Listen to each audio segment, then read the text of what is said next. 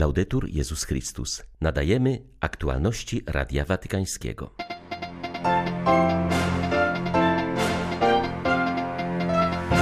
Papież modlił się dzisiaj, aby Duch Święty przemienił serca tych, którzy trzymają w rękach losy wojny na Ukrainie i aby ustał huragan przemocy.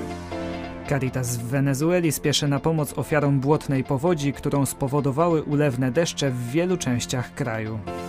Jak wynika ze spisu powszechnego, liczba katolików w Irlandii Północnej po raz pierwszy przekroczyła liczbę protestantów. 12 października witają Państwa ksiądz Tomasz Matyka i ksiądz Krzysztof Ołdakowski. Zapraszamy na serwis informacyjny. Podczas dzisiejszej audiencji papież pamiętał o udręczonej Ukrainie, której miasta i wioski zostały dotknięte w ostatnich dniach bombardowaniami. Noszę w sercu ból narodu ukraińskiego i za wstawiennictwem Matki Bożej powierzam go w modlitwie Panu. On zawsze słyszy wołanie ubogich, którzy zwracają się do Niego. Niech Jego duch przemieni serca tych, którzy trzymają w swoich rękach losy wojny, aby ustał huragan przemocy i odbudowane zostało pokojowe współistnienie oparte na sprawiedliwości. Rosja kontynuuje swoje ostrzały ludności cywilnej na Ukrainie. Jak wskazał arcybiskup Światosław Szewczuk, ucierpiał cały naród od wschodu do zachodu, od południa do północy. Szczególnie destrukcyjnie agresor koncentruje się na Zaporożu. Zwierzchnik ukraińskich grekokatolików proponuje w swoim dzisiejszym orędziu dalszą refleksję nad wytrwałością pośród bólu. Nazywając swój naród wielce cierpiącym, hierarcha wskazuje, że jedną z mądrości tego ludu jest nadawanie sensu swojej sytuacji. Żeby pomóc pacjentowi przeżyć stраждання, czasem лікарі радять йому żeby pomóc pacjentowi przeżyć cierpienie, lekarze czasem radzą mu, aby opisał swój ból. Czyli opis tego bólu, refleksja, rozważanie nad nim pozwalają zdystansować się od niego, uwolnić przestrzeń, gdzie go nie ma. Jesteśmy zdolni nadać sens naszemu bólowi. My, chrześcijanie, bierzemy siłę do ewangelizowania naszego bólu od naszego ukrzyżowanego Zbawiciela, który napełnia go nową mocą zmartwychwstania. Męczennicy cierpieli rozdzierający ból, przyjmując go jako głębokie doświadczenie religijne, jako świadectwo zmartwychwstania, życia po śmierci. Ból zadaje najwięcej największe szkody, kiedy pozostaje schowany. Jedną z oznak wytrwałości jest umiejętność rozeznania, jaki ból jest wart naszej uwagi, a jaki nie, bo nie każda przykrość, nie każdy ból mają wartość. Od bólu nie trzeba uciekać. Należy go przemieniać, przetwarzać przy pomocy naszej wytrwałości w naszą mądrość, mądrość Chrystusowego krzyża. Mądrość Chrystowego Chrysta. Papież przypomniał, że wczoraj było obchodzone wspomnienie świętego Jana XXIII, który służył z wielkim oddaniem Chrystusowi i Kościołowi, angażując się w prowadzenie ludzi do Boga i w promocję pokoju na świecie. Papież skierował także słowo do Polaków. Pozdrawiam serdecznie wszystkich Polaków. Październik jest poświęcony modlitwie różańcowej. Odmawiając tę modlitwę, pozwólcie, by wasze życie i wasze codzienne wybory były opromienione przez Chrystusa, który jest blaskiem prawdy. Kontemplując tajemnicę światła, wspominajcie świętego Jana Pawła II, który dołączył je do rozważań innych momentów życia Pana Jezusa. Serca Wam błogosławię. Bóg ma wielkie pragnienie wobec nas, uczynić nas uczestnikami swojego życia w pełni, powiedział papież podczas audiencji ogólnej. W kolejnym rozważaniu na temat rozeznania Franciszek podjął temat pragnienia – jest ono tęsknotą za pełnią stanowiącą znak obecności Boga w nas. Poprzez dialog z Nim uczymy się rozumieć, czego naprawdę chcemy od naszego życia. Ojciec Święty zaznaczył, że pragnienie stanowi rodzaj kompasu, który pozwala zrozumieć, gdzie jesteśmy i dokąd zmierzamy. Przeszkody i porażki nie potrafią stłumić tego głębokiego odczucia, a wręcz przeciwnie sprawiają, że jest ono jeszcze bardziej żywe. Pragnienie w przeciwieństwie do zachcianki lub chwilowej emocji trwa w czasie i dąży do konkretyzacji.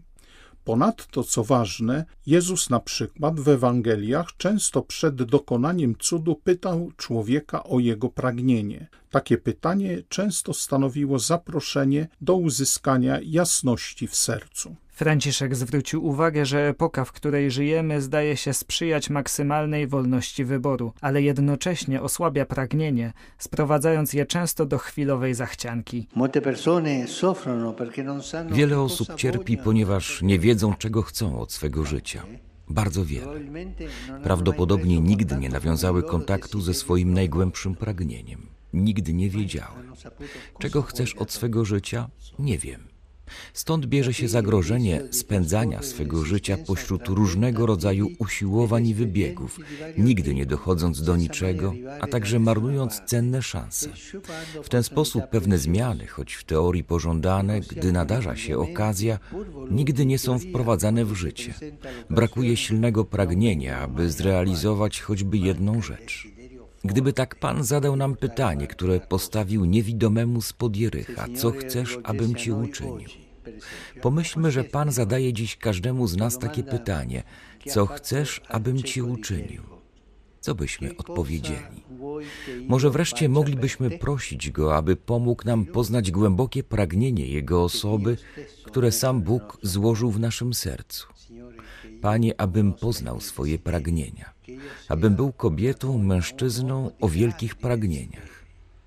Może Pan udzieli nam tej siły, byśmy mogli to zrealizować. Jest to ogromna łaska, podstawa wszystkich innych. Pozwolić, aby Pan, jak w Ewangelii, czynił dla nas cuda. Daj nam pragnienie i spraw, aby ono rosło, Panie. Niech świeccy żyją na miarę swego chrztu, niech podejmą się swej roli, respektując specyfikę każdego kościoła lokalnego, powiedział papież w wideo przesłaniu do członków Federacji Konferencji Episkopatów Azji. Zgromadzili się oni w Tajlandii na posiedzeniu, które upamiętnia pięćdziesięciolecie tej instytucji. Powstała ona, jak przypomniał Franciszek, po historycznej podróży apostolskiej do Azji, jaką odbył Paweł VI, odwiedzając między innymi Iran, Pakistan, Filipiny, Indonezję, Hongkong i Sri Lankę. Spotkał on tam, jak stwierdził obecny papież, kontynent wielkich mas – wśród których większość stanowili młodzi. Biskupi zdali sobie sprawę, że te masy budzą się z fatalizmu do godnego życia. Budzili się również młodzi. Byli idealistami, świadomi, zaniepokojeni, niecierpliwi i niespokojni. Budziły się społeczeństwa zróżnicowane pod względem kulturowym, by ewoluować w prawdziwą wspólnotę narodów. Oznaczało to, że Kościół w Azji miał się stać w sposób bardziej autentyczny kościołem ubogich, kościołem młodych, kościołem w dialogu z azjatyckimi przyjaciółmi z innych wyznań.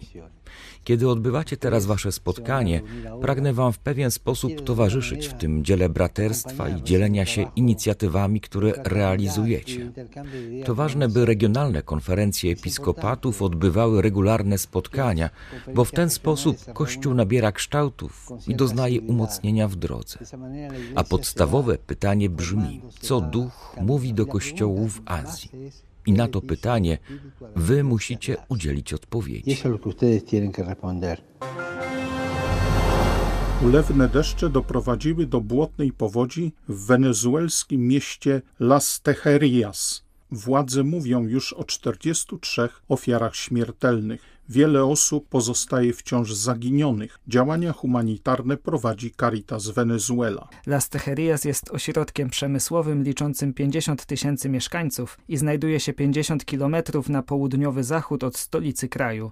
Lokalna rzeka wystąpiła z brzegów i poniosła masy błota. Zmiotła samochody, drzewa i słupy, a ulice pokryła mułem.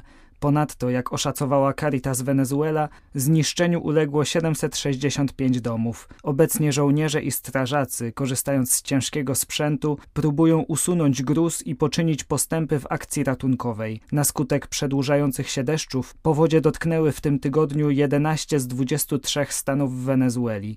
Instytut Meteorologiczny ostrzega, że deszcze mogą potrwać do grudnia, mówi Janet Marquez, dyrektorka Caritas Venezuela. Caritas Venezuela podjęła specjalną akcję jako wyraz solidarności z cierpiącymi z powodu intensywnych opadów, zwłaszcza w mieście Las Tejerias. Kościół obecnie prowadzi trzy typy działań. Towarzyszy ludziom na miejscu, modli się za ofiary i dostarcza pomocy humanitarnej. Zostanie również wkrótce zorganizowana pomoc psychologiczna i schronienie dla poszkodowanych. Sytuacja jest bardzo bolesna. Wiele osób straciło życie, jest dużo zaginionych, ucierpiały domostwa, pola uprawne i infrastruktura. Kościół solidaryzuje się dzisiaj z tymi, którzy cierpią.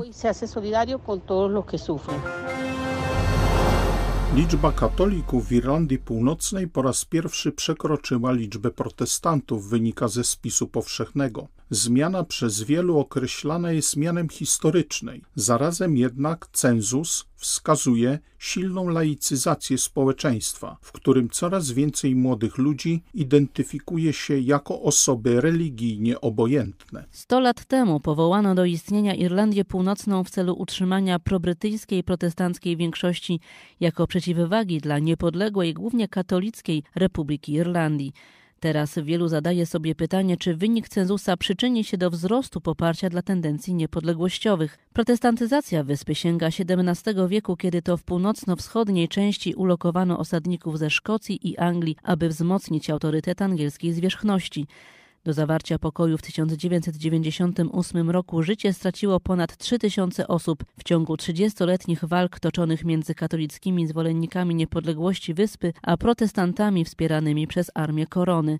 Demografowie przewidują, że katolicy, którzy są zwykle młodsi i mają wyższy wskaźnik urodzeń, w ciągu jednego pokolenia mogą stać się większością wśród wyborców. W tej grupie umacnia się poparcie dla zjednoczenia Irlandii, a co za tym idzie, utrzymuje się tendencja do głosowania na partie niepodległościowe. Cenzus wskazał zarazem silny wzrost liczby osób religijnie obojętnych w tradycyjnie protestanckich częściach Irlandii Północnej. Dla Radia Watykańskiego Elżbieta Sobolewska-Farbotko, Radio Bobola, Londyn. Synodalność, pomoc uchodźcom z Ukrainy oraz między innymi kwestie dotyczące misji, duszpasterstwa i liturgii. Takie tematy podjęła w ciągu ostatnich dwóch dni Konferencja Episkopatu Polski. Biskupi spotkali się na 393 zebraniu plenarnym tego zgromadzenia w Kamieniu Śląskim. Gościem specjalnym episkopatu był sekretarz generalny Synodu Biskupów kardynał Mario Grek. Propozycja synodalności to wspólna wędrówka świętego ludu Bożego, w której mają udział różne posługi i charyzmaty. Jest w niej miejsce dla wszystkich ochrzczonych i dla każdego według jego powołania, jego posługi, powiedział biskupom kardynał Mario Grech. Zdaniem koordynatora prac synodalnych w Polsce arcybiskupa Adriana Galbasa syntezy przedstawione przez poszczególne polskie diecezje pokazały wiele problemów wewnątrz Kościoła w naszej ojczyźnie. Ciągle sobie uświadamiamy to, że synodalność się dzieje w normalnych spotkaniach. Mówiliśmy o tym, że synod nam pokazał tę oczywistość tego, że synodalność to są rady, wszystkie zespoły, troska o to, żeby to nie były gremia teoretyczne, żeby parafia czy jakieś organizmy ponadparafialne były rzeczywiście tymi wspólnotami wspólnot, żeby właśnie tę milczącą większość zaktywizować. Mówiąc o pomocy dla Ukrainy, biskupi zapoznali się między innymi z działaniami Caritas Polska, realizującej program Rodzina Rodzinie. Zacznie się on od diecezji kijowsko-żytomierskiej, powiedział dyrektor Caritas Polska ksiądz Marcin Iżycki. Obejmujemy wsparciem około 500 rodzin. Te rodziny zostały zakwalifikowane do programu poprzez Caritas Spes. Toż to uchodźcy wewnętrzni, rodziny, w których na przykład zginęli na froncie ojcowie, bardzo często wielodzietne. Takie rodziny będą miały też wsparcie w postaci towarzyszącej im osoby z Caritas Spes. Caritas Polska pragnie objąć tymi działaniami także inne ukraińskie diecezje. Z Kamienia Śląskiego dla Radia Watykańskiego ojciec Stanisław Tasiemski, Dominikanin. Były to aktualności Radia Watykańskiego. Laudetur Jezus Chrystus.